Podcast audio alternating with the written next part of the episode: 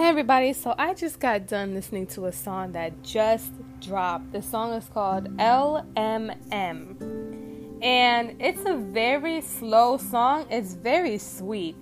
The lyric that comes out to me the most is flowers bloom even in the falling rain. That's deep, you know?